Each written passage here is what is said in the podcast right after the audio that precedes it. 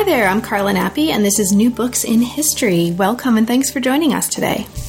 I recently had a chance to talk to a very dear colleague, um, someone whom I teach with and deeply, deeply respect as a teacher and a scholar, and that is Thomas Kemple about his new book, Intellectual Work and the Spirit of Capitalism.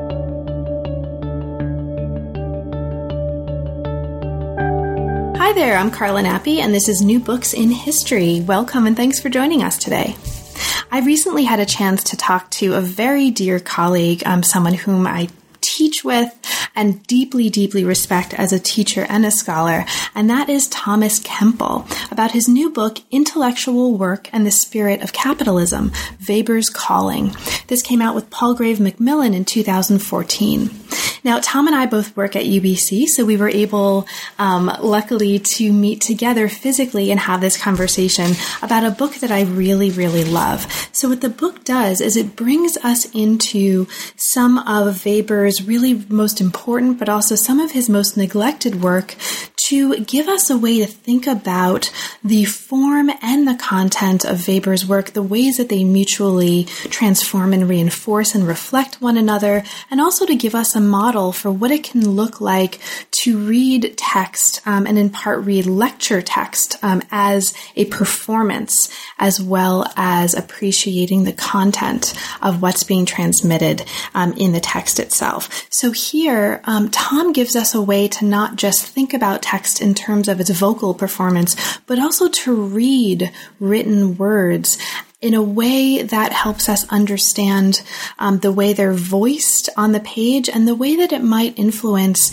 and shape our own voice as readers um, and as thinkers who are in the world and working with um, some of the same kinds of problems about modernity, about what it is to be a self that Weber is writing about and engaging with. The sensitivity to understanding Weber not just as a performer, but also as a human being um, is really, really notable in this work. And so we get invited into his home.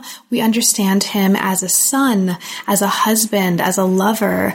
Um, and so this is really, really interesting. So this is a book that is for you, um, even if you don't imagine yourself as being deeply interested in Weber, but are interested in narrative approaches to reading social sciences texts. If you're interested in sociology, and there's a lot of engagement with the kind of intertextuality of Weber's work. So we learn about Tolstoy, we learn about Faust, um, we learn about lots of works that Weber was kind of engaged with, including musicality and musical works.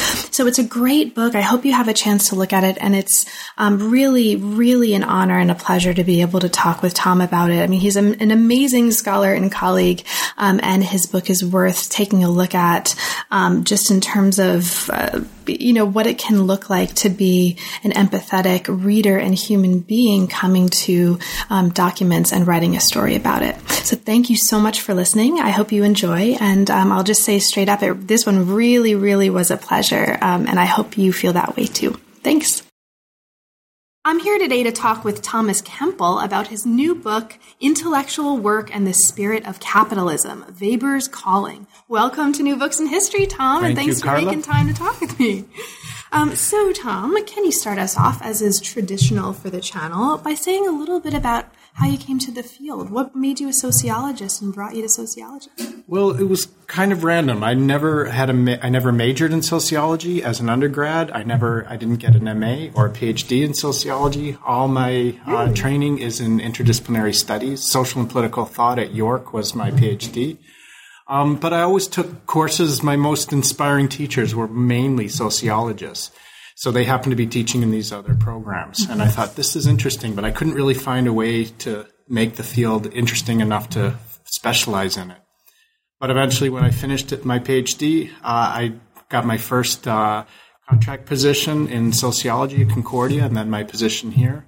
And that's what made me a sociologist was that I was basically labeled as one by virtue of being hired in a department that uh, that was sociology. Awesome. So, the book that we're talking about today, and we'll talk about this in much more detail, is all about Weber. But it's approaching Weber from, I think, a really wonderfully unusual perspective, at least relative to my experience with Weber in the past. So we'll get to the details, but first, how did you come to focus on Weber for this project, and what brought you to a decision to create a book length object about Weber?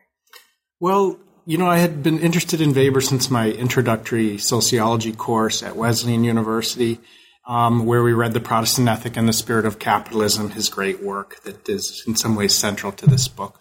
And I um, because I did an interdisciplinary uh, university major, as it was called, I had to write a thesis, and that was on Weber. So I did my honors thesis wow. on Max Weber in 1984. That's how long I've been thinking and working on this. But my PhD was on uh, Marx. We can talk a little bit about more about that. And uh, even as I was finishing um, the the book manuscript on which uh, that that my thesis was based on, I thought I could do something with a bunch of other thinkers as well. And Weber was the next one I planned out. And that was in 1993. So this is almost uh, 20 years in the making. Um, uh, 30 years in the making, if you do the math. Um, 20 years. And uh, so that's what I thought I would want to do. So when I got my position here at UBC, that was going to be my next project. And uh, and what what stalled me or kept me going for so many years was that Weber's collected works were coming out um, of Munich, mm-hmm. and I was uh, um, I, I, realized I had a lot of work to do to keep up with the the, the, the massive research being done in Munich on his life and his work, which was so much more than what we had known up to the up to the 1980s and 90s. Mm-hmm. Yeah. So you just mentioned that you teach at UBC, and so for listeners, we actually are colleagues at UBC, and we teach together in an amazing program called Arts One. And I won't talk any more about that. Maybe it'll come up later. It's fabulous. But because of that, I happen to know that Tom does this thing with the book that we're going to start with.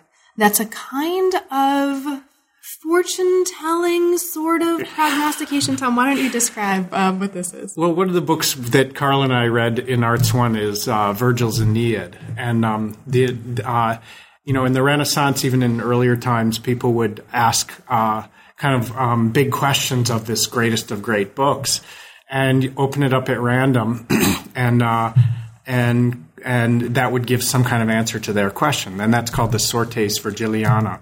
So since the book came out um, la- uh, a summer ago, um, in the last year, I've asked a few dozen friends or random people who come to my house or who I meet here and there, you know, do you have a question? And we'll do a Sortes Kempliana and open the book and randomly answer it. So if you want to ask a question, yes. then uh, we'll we'll give it a try. Yes. Okay. So my question is Will I finish writing my book this summer? Okay, so you're gonna op- o- open the book randomly and point. Opening the book randomly and point. Pointing. Okay, so the word. I, want to know the We're on page 105 of the book. For those of you following along at home, and the word that uh, that Carla pointed to was temporal spatial field. and here's the sentence. So this is chapter three of the book um, which we might get into a bit later. And the sentence that that phrase, that word, um, appears on uh, reads as follows In general terms, processes of association clear a precarious temporal spatial field or chronotope that mediates between the spheres of public and private life and establishes a realm of appearance that opens up a temporal gap between past and future. And if I could offer an interpretation yes, of that, please, we spoke please earlier about your plans for the summer and taking time here in Vancouver in June, in July and August mm-hmm. to open up that kind of temporal spatial field where you're going to write. Mm-hmm. That's right. and it's about that space between the public and the private life, between the reader and the writer. Mm-hmm. And in this part of the text, I'm I'm actually talking about how Weber um, opens up, tries to open up that space through his speeches and his essays. So the the book focuses on three particular uh, oral presentations that he gave, um, and how he eventually uh, built those into his written work. And I think that's uh, what your project right. is this summer. I cannot believe this works. it, totally it always does. works. Yay! So, party games, listeners of New Books in History, um, that you can do with Tom's book. but you need him there to interpret. So, Uh, Will you agree with that interpretation? I agree with that interpretation. Yeah, yeah, yeah. I think that's really kind of oracular. And, Okay. uh, so the book, so as is probably clear um, from that exercise, the book itself looks at Max Weber as a kind of charismatic performer, um, as you put it. And it treats Weber's written and spoken utterances, and that's going to be important. Thinking of text as a written utterance and thinking of the relationship between text and speech as modes of performance. Here we're engaging with Weber um, not just in terms of the text that he wrote, but with his voice, and thinking about ways that Weber's voice and our engagement with Weber's voice may help us understand our own voice um, or voices. And so there's a lot happening here in terms of performance and voicing, and we'll get to that as well.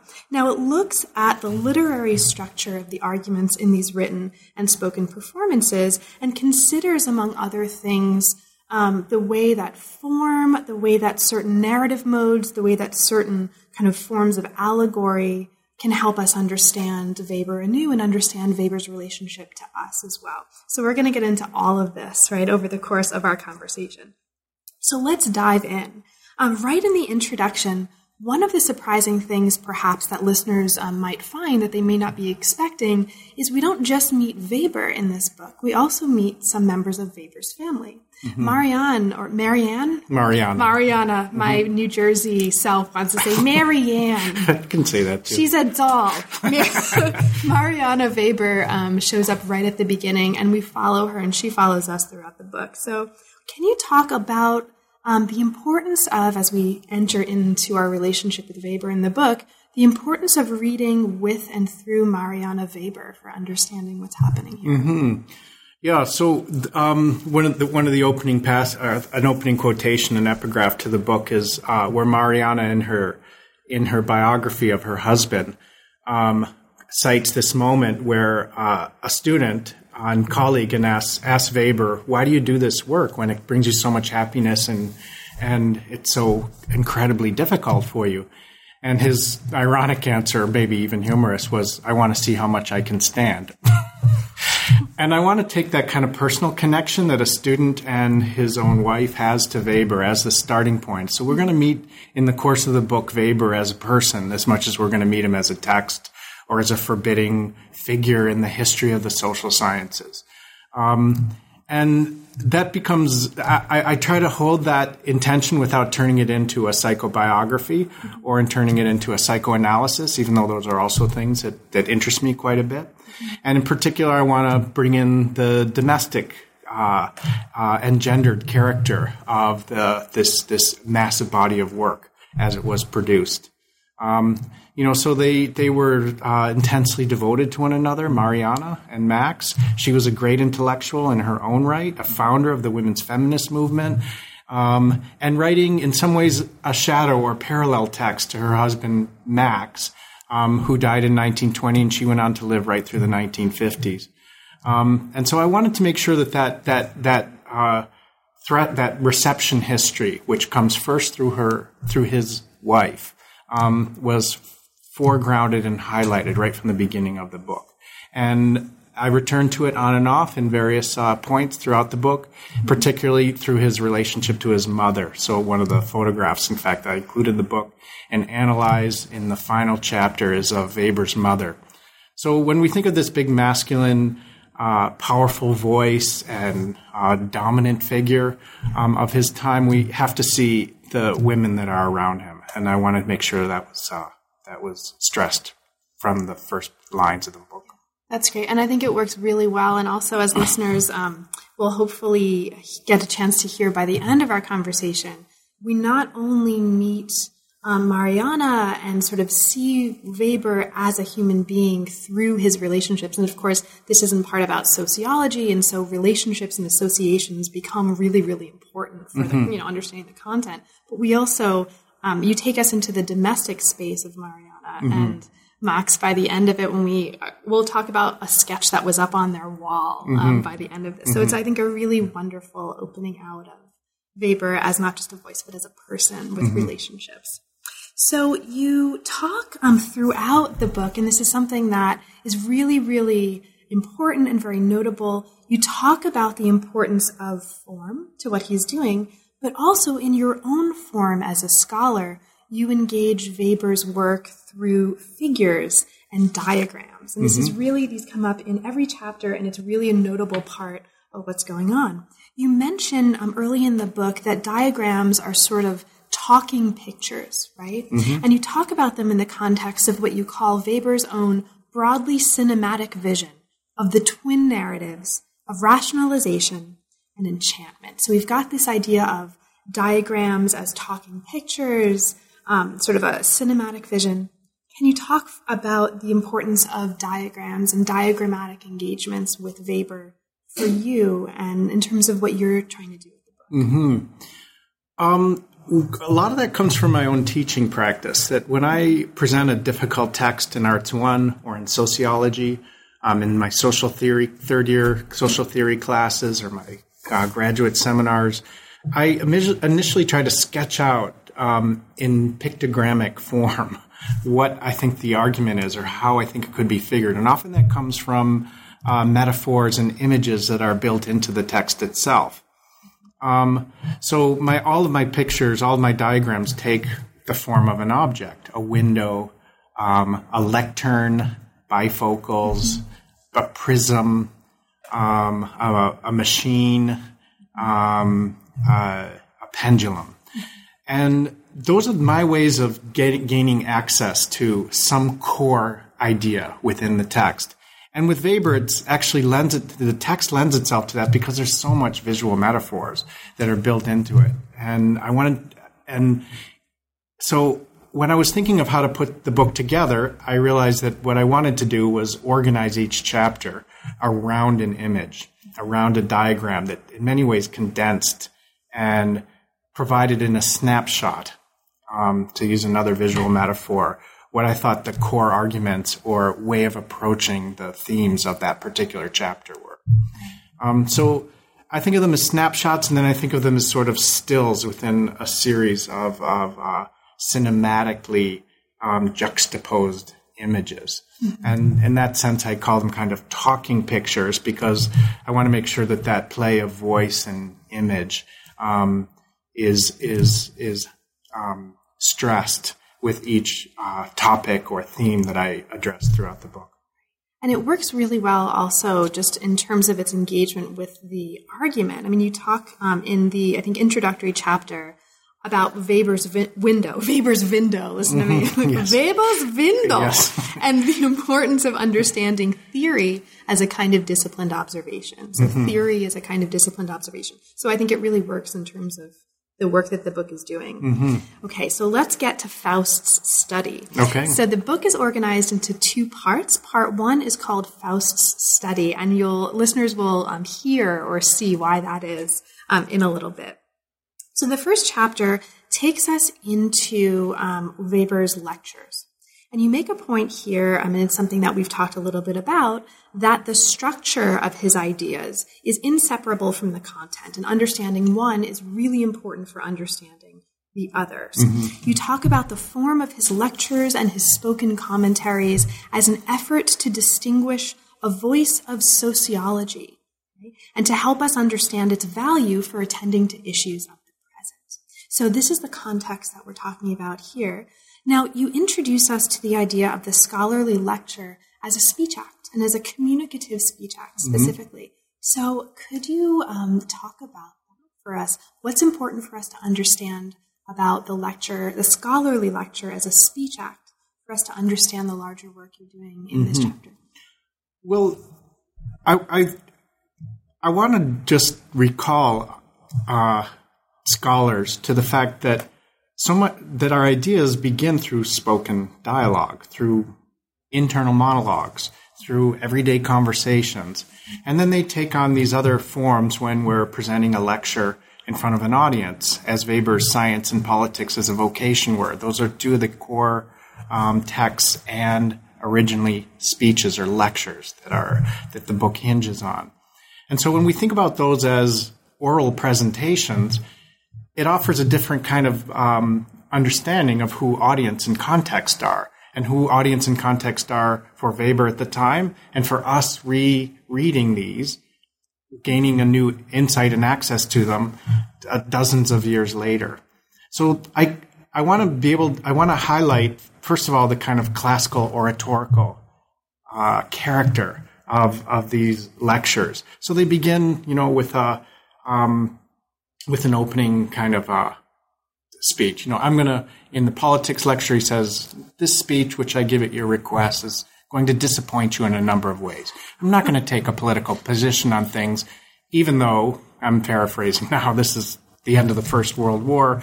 We've just been defeated, we Germans, and so you probably want me to say something really political. Well, I'm not going to, right? Mm-hmm. The, the science lecture begins a bit more excitingly, but a bit still, you know, kind of starting from the outside. I'm not going to get into uh, whether any member of this audience should really take up scholarship, science, the intellectual life as a vocation. Um, uh, you'll have to decide that yourselves, but I will be able to offer you some uh, some perspectives and some comparative points of view where you might come up uh, to make such a decision. So when we think about these these pieces as not just essays or as grand statements that speak to his overarching theses and the things that he's famous for, um, uh, capitalism and bureaucracy are his, you know, twin focal points for his life work. But if we think of them as these kinds of situated statements or speech acts, as as as you put it there, then then I think it resonates with different kinds of significance or meaning, um, and that's what I try to explore uh, right from the beginning of that first chapter. That's right, and I think understanding them as speech acts also helps us understand the importance of the audience as well. So you make a point here um, when talking about this that giving and receiving a lecture involves not just an act on the part of the speaker, but also an act on the part of the audience. It's an act of understanding, and it's mm-hmm. an active process of understanding mm-hmm. that's happening on the part of the audience. And I think framing these not as texts, but as events that involve actions, in, you know, among both parties is really, really useful. Mm-hmm. Now, you specifically are asking us to understand Weber's lectures here in the context of his notion of and of the importance of the notion of value freedom. Mm-hmm. So, because this is a notion that comes up later in the book as well, can you talk about this? What is value freedom, mm-hmm. and what does this have to do with what he's doing here? Yeah. Well, your your the comment that you just made and the question you just asked each speak to um, kind of things that Weber's famous for that I have to pick up and that I picked up and off, tried to offer a new twist on. One is the idea of understanding. You know, Weber's known as the interpretive sociologist, which in um, German is verstehende Soziologie, so a kind of understanding a sociology of understanding. And I wanted to make sure that, that understanding is put into an interactive, conversational, oral, as well as textual context. It's not just what we understand by the people around us through, uh, but it's also what we understand by a text. So I wanted to make sure that we broke open that concept of verstehen that he's um, that he's so famous for introducing into the study of, into sociology. That's why he's become the classic. But the other thing that he offered to sociology, which I think is still persistently misinterpreted, is this idea of value freedom, Wertfreiheit.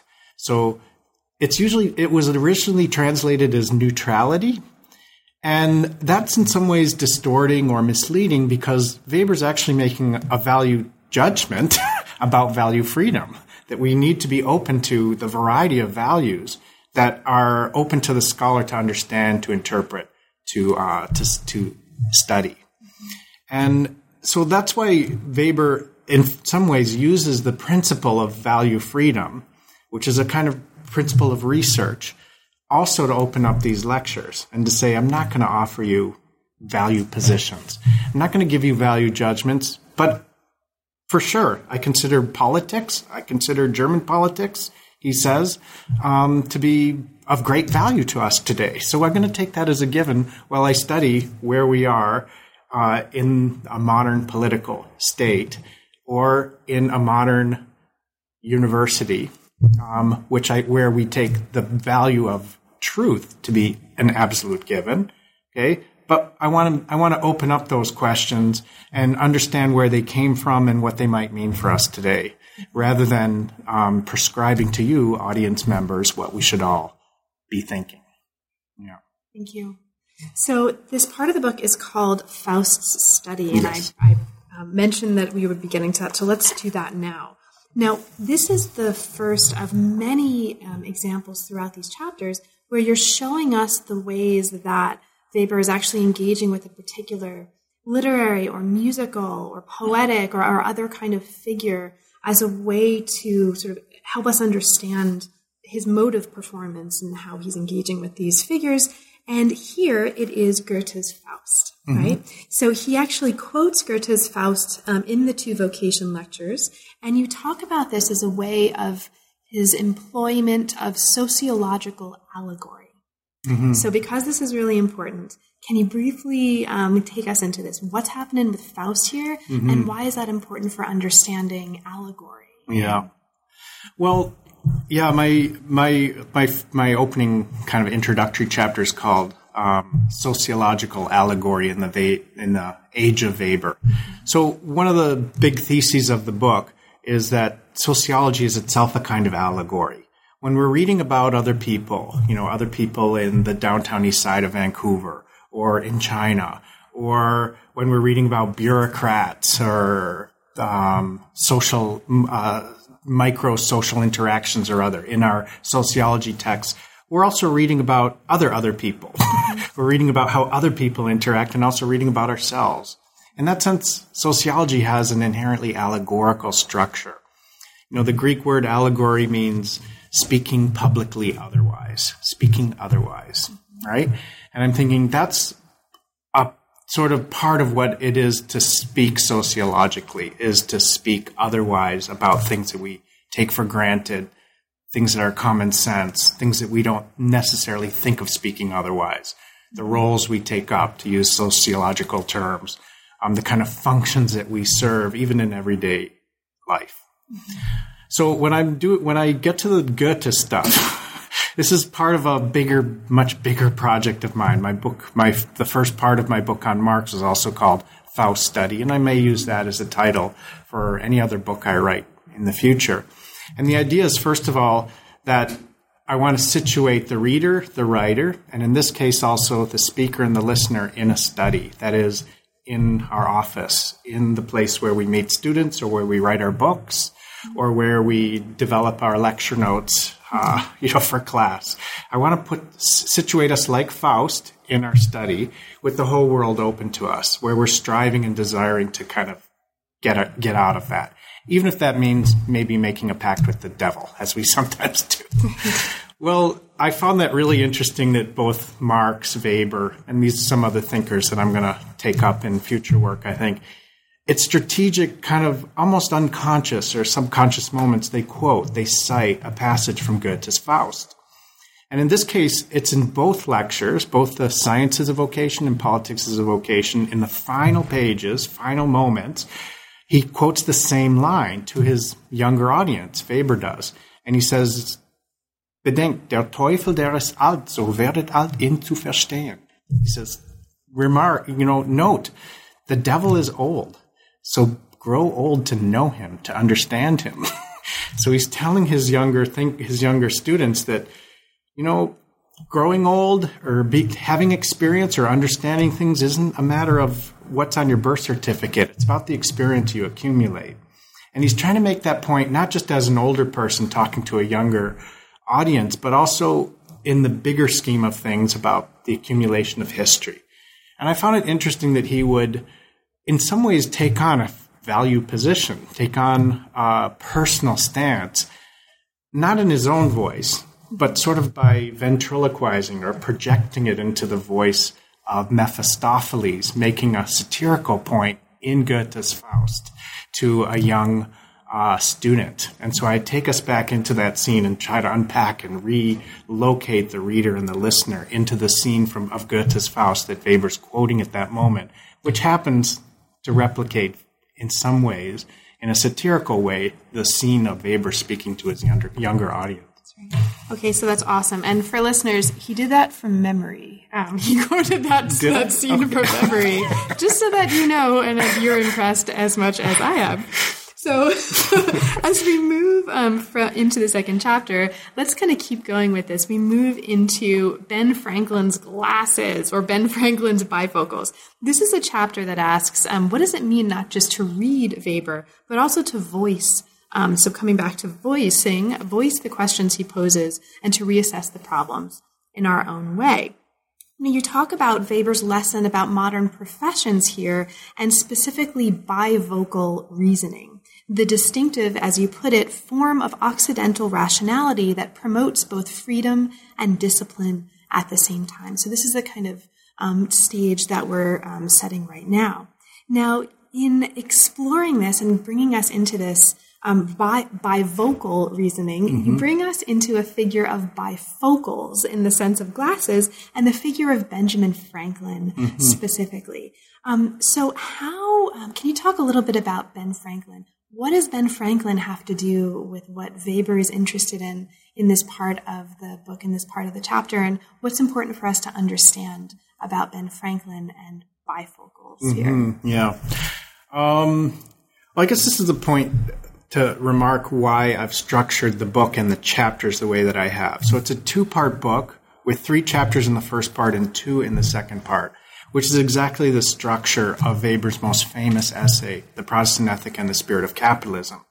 So I take that work as kind of my my my uh, my blueprint for uh, what Weber discusses in, or what the, the main focus and uh, um, emphasis for my interest, um, his speeches and writings and his later work. So I'm kind of saying that the later works are kind of restatements of the earlier work. And so I want to use the earlier work and its structure as a way of, uh, of organizing my own ideas. So in this chapter, I am talking about the rise of science and technology as itself a product of capitalism. That happens to be also more or less what Weber's um, uh, beginning to study in the second chapter of his Protestant Ethic and the Spirit of Capitalism, where the figure of Benjamin Franklin is central. okay, so that's clever. how we got to uh, that's how we get to uh, Franklin. Franklin he sees as the uh, as an historical individual, as he puts it, who embodies the spirit of capitalism without actually its institution yet. So it's not quite a spirit of industrial capitalism that was to emerge in the 19th century. Franklin, writing and speaking and being a celebrity in the 18th century, embodies that spirit, but without materializing it in, in, in specific structures and institutions. Um, now, what Weber doesn't really address anywhere in his work, but which he's certainly aware of, um, because he's read quite a lot of uh, Weber of uh, Franklin's work. He's read his biography. A family friend translated the biography and gave it to the 14-year-old Weber for as a as a um, uh, as a um, Christmas present. Um, but what he's certainly aware of is that Franklin isn't just the man who said time is money, the man who said work hard in your calling or work hard uh, because that will show that you're uh, credit worthy Okay, he's not just the the utilitarian ascetic priest of uh, of modern day capitalism. He's also a scientist. he's also an inventor. He's also a diplomat. So he's a popular author. He's a, he's he's a, a literary celebrity. He's a politician of sorts, and he's also a kind of scientist. So that's where I then take the figure of the bifocals, one of uh, reputedly one of Franklin's greatest inventions, and say this is one way of looking at Weber's um, Weber's own approach to sociology itself as a kind of product of capitalism, just like modern science is, right? So what does what do the bifocals offer us? They offer us a close-up view of of um, of of things. I'm wearing actually progressives right now, and you know when I'm looking at a text, I need to look at the lower part of those progressives, the bottom part of the bifocals, and when I look across English Bay in the room that where we are, I use the upper part to see the bigger picture. I'm saying sociology is a way of bringing together those close up and long distance uh, points of view. And because we have binocular vision, we humans, mm-hmm. we also have to somehow coordinate and adjust the, the different perspectives of the right and the left eye and the right and the left lens in a kind of parallax view where that's how we see depth. And I'm saying that's more than a metaphor. It's actually a kind of way in which sociology presents itself as what I called a bifocal technology, in the way that I think in uh, Franklin also presented his own autobiography in bifocal terms, right? Mm-hmm. He, the individual, this peculiar, unique, eccentric man, is also the embodiment of the new American Republic. Um, and I'm saying that's kind of the model for what Weber's doing in sociology. I also call it bivocal mm-hmm. because the F, you know, the V is a voiced F. and when you add the voice, it becomes vocal because um, uh, p- partly to keep the theme of um, of the spoken text of the spoken language uh, um, um, forefront, but also because I think Weber does think in terms of different tones, different ways of hearing things. Mm-hmm. So I'm now interpreting this idea of value freedom as how do we know that someone's making a judgment? Well, it's not just necessarily the logical structure of a sentence that we're saying that is bad, but you could also just do it from your tone of voice, mm-hmm. the way you hear it. And I'm saying the same word could be heard or spoken in different ways and offered in different tones, different ways of voicing, of hearing it. And I'm saying that's part of what's at uh, also um, uh, what's what's driving Weber's um, attempt to distinguish these different ways of hearing and different ways of seeing. Awesome. And so, mentioning hearing and listening and also calling mm-hmm. um, just before brings us really nicely into the next chapter. Okay. So, thank you for that. So, the next chapter moves us from Weber and Franklin and this idea of perspectival seeing and bifocals as a way to get at the vocations of science and politics, and brings us into a way of understanding Weber as a, what you call a scholarly narrator.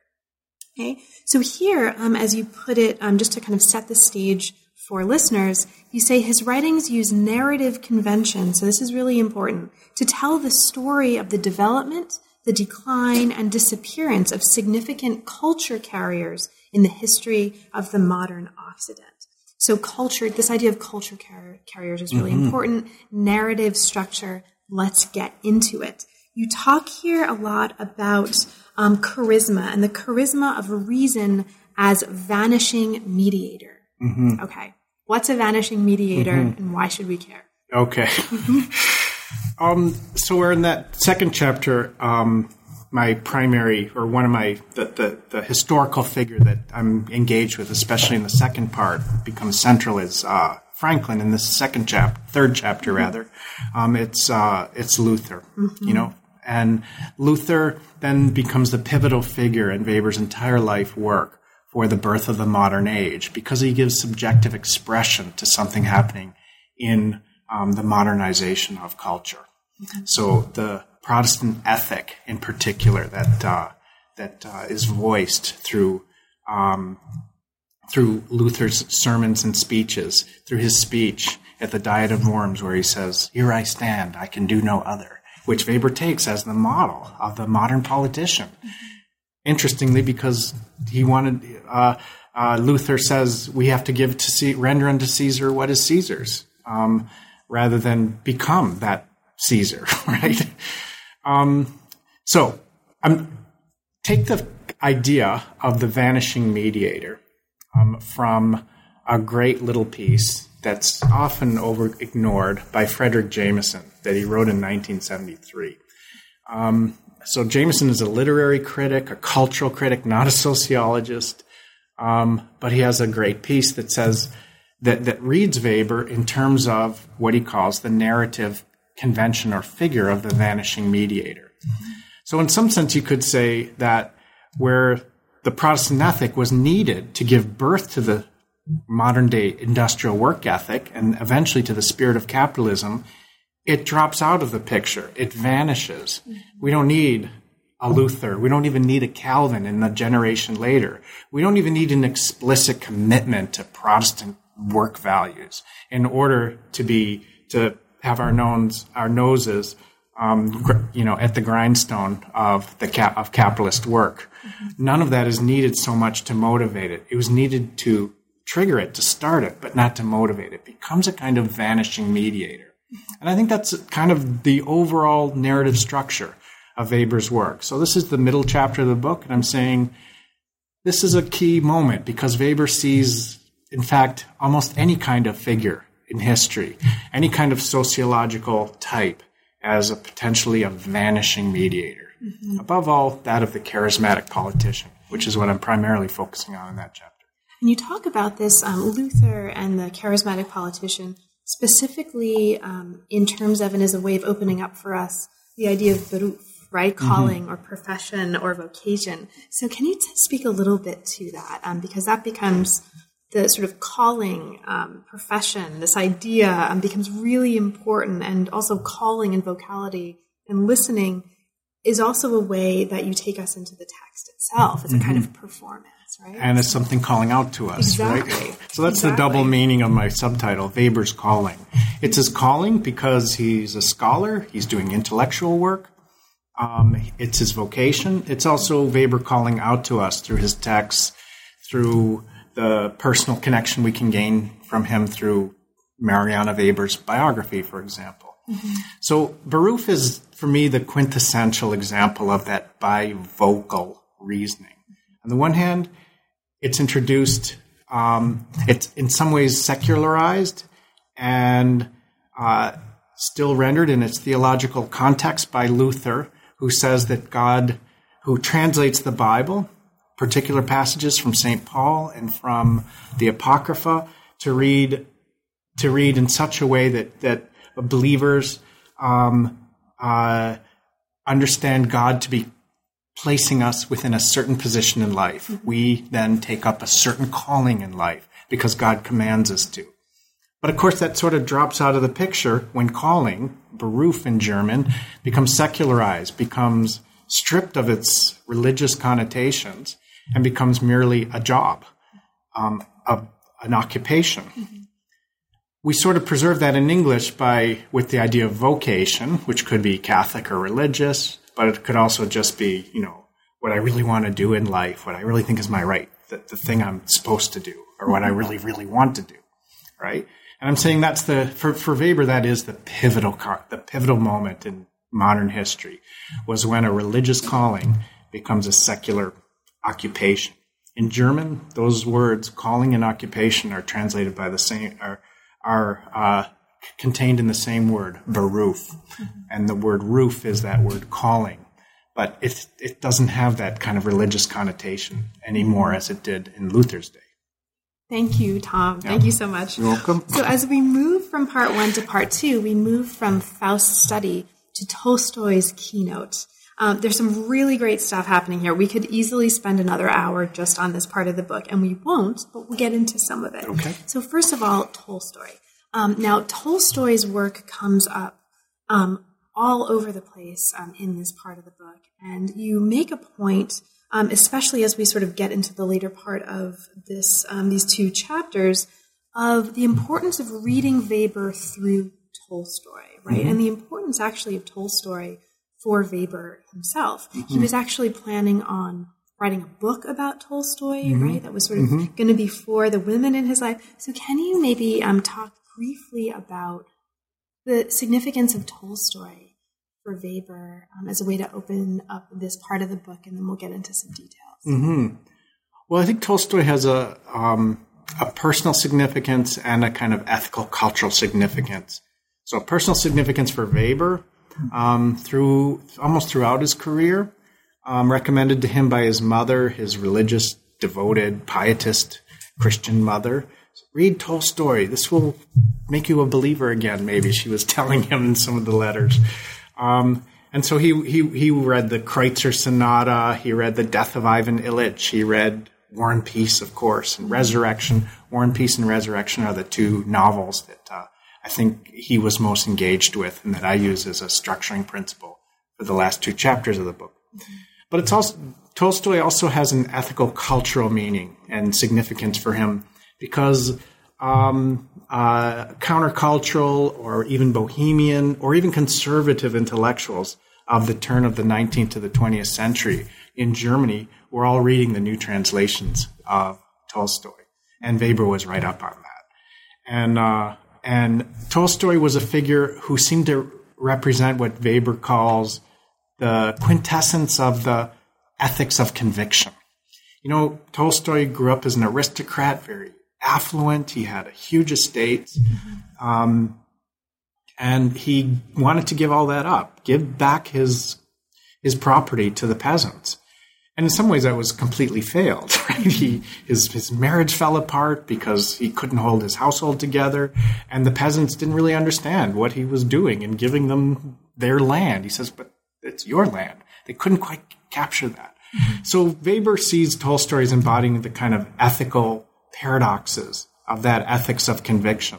And Weber wants to take a strong stance, not against the ethics of conviction, but supplemented by what he sees as an ethics of responsibility. Mm-hmm. And that's so in that way, uh, Tolstoy, not just as a philosopher or as a, as a novelist, um, as a short story writer, but also as a philosopher as an, and as an ethicist, provides a foil for Weber's uh, sociology. Awesome. So in chapter four, this is perfect. In chapter four, um, you're taking us into, among other things, Weber's engagement with Tolstoy, but also Weber's engagement with a few other works as a way to understand the importance for him of the notion of an ethics of conviction, as you mentioned, and the notion of an ethics of responsibility, and the idea or the capacity of reconciling the tensions between these two. So he uses here allegories of war and peace, and this is where you know, Tolstoy comes in um, at the end of the chapter in War and Peace specifically, that project what you call an image of what an ethics of responsibility and conviction might look like in this new world order and new um, conceived in terms of the 300 years that you mentioned separating the Peace of Westphalia in 1648 mm-hmm. and the Declaration of Human Rights in 1948 and the transformations of the capitalist system within mm-hmm. that. Okay, so to understand these allegories of war and peace, you bring us into Weber's engagement with three works and three sort of moments. One is this moment of the citizen and the signore in Machiavelli's Florentine histories. Then you bring us into a moment from the Bhagavad Gita and also a moment from the brothers Karamazov. Mm-hmm. So for you, can you pick one of those three that you're most interested in mm-hmm. and just mm-hmm. kind of give us a glimpse into what's happening? Okay. I think I'll I think I'll take the one that seems to be the most counterintuitive or the most uh, controversial, the one, the Bhagavad Gita. Mm-hmm. Um, so Weber has, has he's delivering um, le- his lecture on politics as a vocation in January of 1919. So the war has been lost, um, and he uh, he's also finished his uh, his monograph on Buddhism and Hinduism. He's also been completing monographs on Taoism and Confucianism and on Islam and on early Christianity. I mean, the guy's going really to town on doing a comprehensive encyclopedic overview of the comparative sociology of religion. And he, he, his approach is kind of philological. It works with translations. He's trying to compare the Protestant work ethic with other kinds of work ethics or economic ethics elsewhere in the world. And he says, well, you know, the Hindu Dharma is another kind of work ethic. And the Hindu Dharma is sort of canonized or codified in this classic of classic Brahmin texts, the Bhagavad Gita. That's what he says in his sociology of, of Hinduism and Buddhism. And here he makes a very different use of it for the purposes of making a statement to his audience about where we Germans are after the war. And he's also making a statement about, in some ways, um, uh, alluding to a, a kind of bohemian, even proto New Age idea of Buddhism and of Hinduism as being peaceable, as being, uh, you know, um, uh, at one with nature. Mm-hmm. Well, the idea of the caste system um, includes the the the principle of the warrior and the warrior who must kill his own family, as in the Bhagavad Gita. And he says that's what our duty has asked us to do as in in this most horrible of great wars. Um, we've had to kill our own people or our own uh, cousins in France or elsewhere, as in in the name of the German state.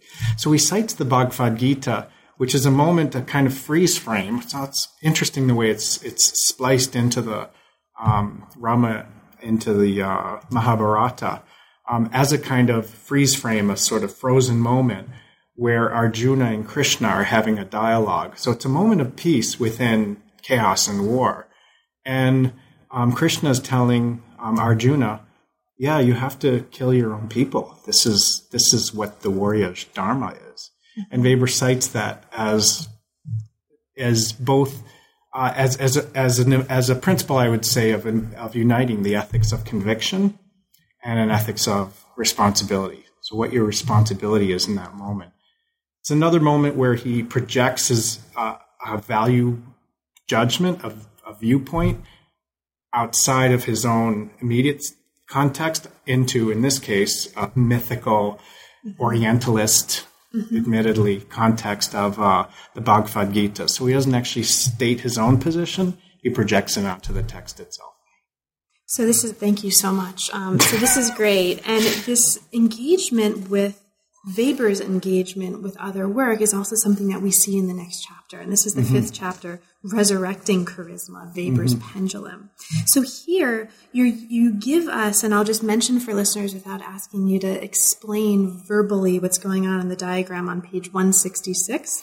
Uh, the figure of Weber's pendulum. And this is a way of bringing us into Weber's notions of charisma and of calling once again. Now, the chapter pays special attention, so heads up for listeners who are particularly interested in music and musicality. This chapter pays special attention to musicality and Weber's vocation lectures by looking at citations of an aria, a sonnet, and an oracle, as you put it in the book, in a series of allusions to Tolstoy's writings on the fundamental questions of the meaning of modern death, the meaning of modern science, and the meaning of modern life. So, the meaning of modern death, well, actually, I'll start from the bottom and work my way up.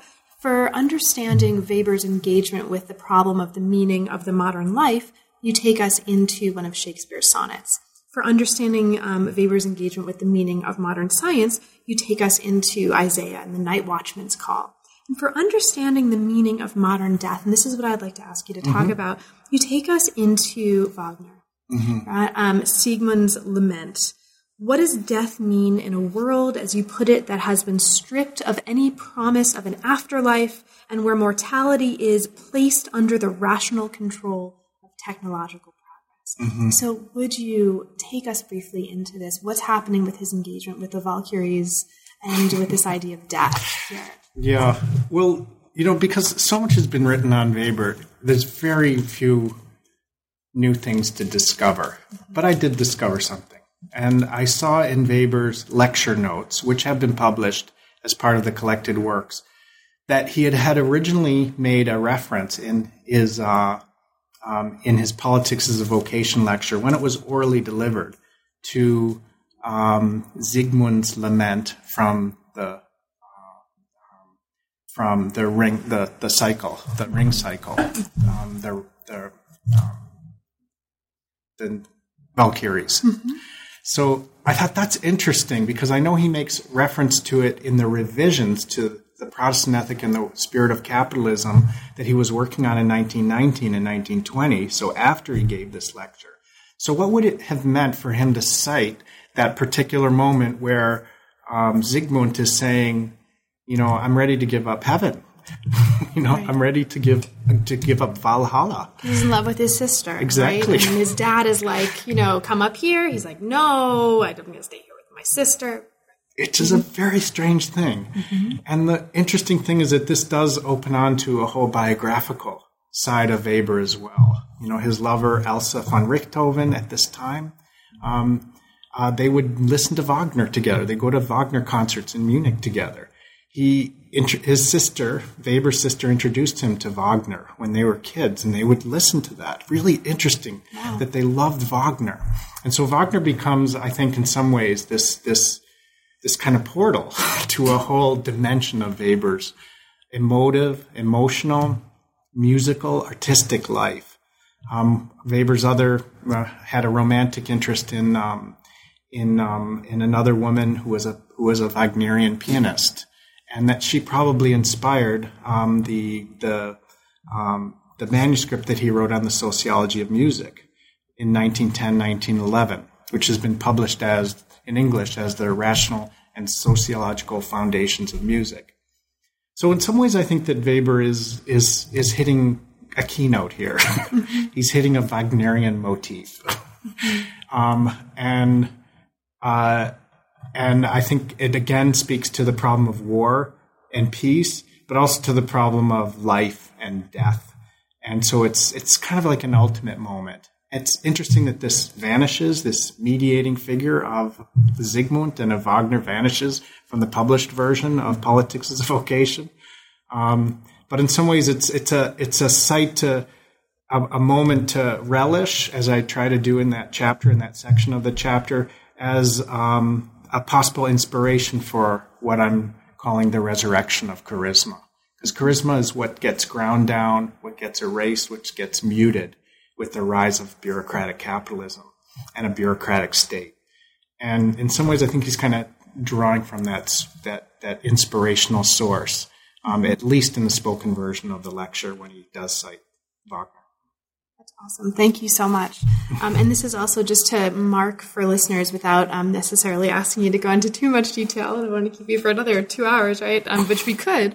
Um, this uh, you also take us into again the what we can gain through reading Weber through Tolstoy. And here you mm-hmm. discuss not uh, War and Peace, which we did in the previous chapter, but Tolstoy's Resurrection and this uh, what you call the Tolstoyan keynote, um, mm-hmm. right, concerning the meaning of life and death and revolution. Mm-hmm. So, um, listeners who are particularly interested in that aspect of Weber and Tolstoy will also find a lot here um, in that respect. Mm-hmm. Now, in lieu of a conclusion or as a conclusion, there is a chapter called Interim Reflections Intellectual Work and the Spirit of Capitalism. And this final chapter looks at how three figures from Weber's life a photograph, a sketch, and a grid, as you call it, project alternative visions and dissonant voices of modernity. So let's get into at least one or two of these. Okay. There's a photo, a sketch, and a grid. The photo is of a thinker on stage, right? Or the photo brings us into at least the context of imagining a thinker on stage. And this is a photograph of a space that's at once a bookshop, right? A, a sort of an art hall and a lecture hall. Mm-hmm. So can you t- tell us tell us a little bit about the photograph? Sure. I would say this is my second, my main claim to fame, and it's so minor that it have to be modest, not falsely modest. But I did when I was doing my research for this in 1999, and then again in 2001. Um, I just I wanted to find out where Weber actually gave these two lectures, "Science and Politics as a Vocation." I knew that it was called the Steinicke Kunstsaal und um, Buchhandlung, the Steinicke Art Hall and Bookstore. I wanted to find out who the name, where that came from. Papa Steinicke, I found out, kind of a local celebrity who owned it. And I found out that it wasn't even at the University of Munich, as Marianne Weber um, assumed. She wasn't there at the lectures. Um, Weber was teaching in Munich rather than his hometown in um, in Heidelberg at the time. And I thought this is interesting um, that that this is a space outside the university. It's not a university lecture. Mm-hmm. It's it's where uh, lots of different political, artistic, and intellectual figures would gather for all kinds of things. Thomas Mann gave readings and lectures at this Kunstsaal. And when I looked, and so I thought, I'm going to go find this. And I looked all over, you know, with my bad German and whatever help I could get. And then I found out that across the street from me was the city library, from where I just found a place to live in my second visit uh, in Munich. And that in there they had a, this photograph. And I thought, this is so cool. And the people who were putting, who I, were, who I was studying with, were um, um, editing and compiling Weber's collected works. I've never seen it before. Mm-hmm. And when we looked at it, we saw this is like, this is really not a lecture hall in the conventional sense. It's more like a theater. Mm-hmm. And I thought about that later when I was reading Peter Sloterdijk um, and his book called The Thinker on the Stage. And I thought, this is, this is the kind of Weber that I really want the reader of my book to be left with. I want them to think of a thinker on the stage mm-hmm. who's performing in front of an audience mm-hmm. and who's performing in front of, in front of a very, very complex, different, uh, uh, diverse audience of intersecting cultural spheres, mm-hmm. you know, from different walks of life. And we do have some, you know, firsthand accounts. You know, um, Horkheimer um, was at one of these lectures. There were some other great figures, and so we do have a sense that that it was that, that is the kind of space that it was. And I wanted to make. I, I I was very happy to find the photograph.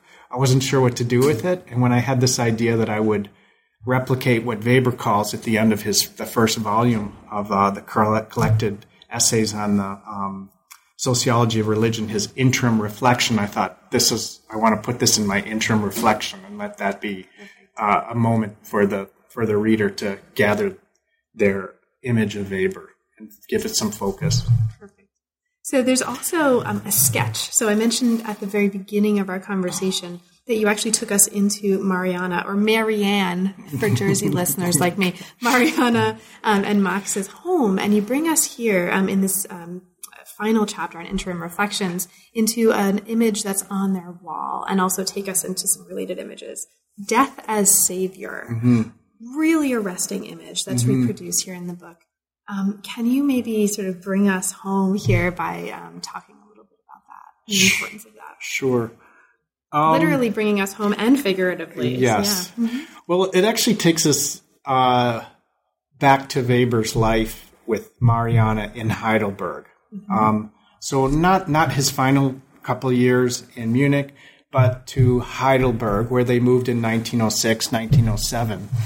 And for Weber's very first, uh, um, uh, or, or, for their very first wedding anniversary in 1990 or 1892, 93, I can't remember, uh, Weber gave his wife uh, collected sketches of the avant-garde graphic artist Max Klinger. Which is interesting because you know he's a huge influence on Dali, on De Chirico, um, and Weber was early in on the market, you could say.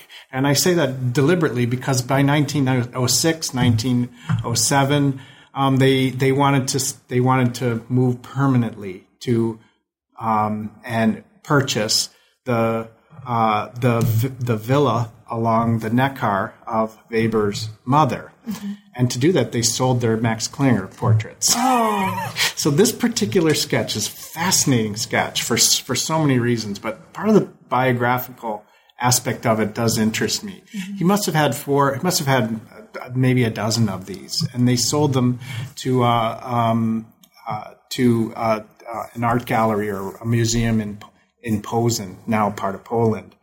This particular one is called Death as Savior, and it seems to be based it seems to be Klinger channeling Dostoevsky and the figure of the dead Christ and Holbein. And it, there's also a quotation from Hamlet at the base of a figure of, uh, of, of a dead body. Mm-hmm. Um, and we're sort of looking into the sepulcher, the, the, the tomb of a dead person, and there's figures on the top that seem to be fleeing death. And it's not really clear exactly what it means, but I, I am reading it as a kind of meta picture, uh, the way W.J.T.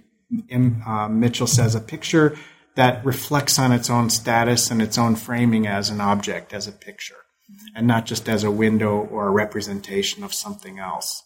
Um, I can't really reproduce my analysis of it. No, I was kind of happy for uh, for the way for for the way that that too became kind of the final um, image of uh, again, uh, chant, you know, drawing on Peter Sloterdijk of the thinker as a kind of uh, uh person in suspended an, an animation. Mm-hmm. Is the way uh, Sloterdijk does it. So this sort of dead body in the sketch itself becomes a figure for the thinker as somehow beyond life and death, or at least suspending life and death in that way. It's a super arresting image to um, to close the book with, mm-hmm. and it's um, so I'll just listeners go to that chapter definitely um, and definitely check it out. And so there's also a third figure that we won't have time really to talk about, but I'll just mention. And this is a grid, and this is a grid. Um, that looks at um, the idea of connectionist man of capitalist mm-hmm. networks, and you take us into the grid as a way of understanding different faces of what call what you call the entrepreneurial self. Mm-hmm. So that's also there for listeners. And that's also based on um, it's ta- it's actually the, the model of it is taken from uh, Benjamin Franklin's autobiography. Awesome. So it takes us back to an earlier Full chapter circle. of the book. Yeah. Perfect. Um, so there are also a bunch of appendices which are there as paratext. So again, um, I'll just mark that for listeners because it's actually a really important invitation that these appendices um, well, that you are offering to us by offering us these appendices. It's an invitation to kind of make the book our own in a way and engage these um, materials as ways of really deeply engaging the text and critically. And so, um, thank you for that. There's also really, really interesting and useful, and Thank that's you. there too for Yes. listeners. So, Tom, um, we've come to, if you can believe it, the end of our hour. Um, there's a, a whole lot of the book um, that we didn't have a chance to talk about, right? There's a lot going on here. It's a very, very rich study. Is there anything specifically that we didn't talk about, but that you'd like to mention for listeners? Um, I don't want to be one of those interviewees that says, no, we covered it all. but I'm going to be one of those interviewees that takes you to the cover of the book. Oh yeah, do it. Take us there. Let's do Um, so the cover of the book is the flip side of page 2 of the. Um, uh, it's an image from page two of the um, politics as a vocation lecture. His lecture notes themselves. I think this was probably the cover page. So it was the cover page, and then he took. Um, he took the flip side and put it over, and then had the two pages facing. So that's why it's page two. That's my own hypothesis.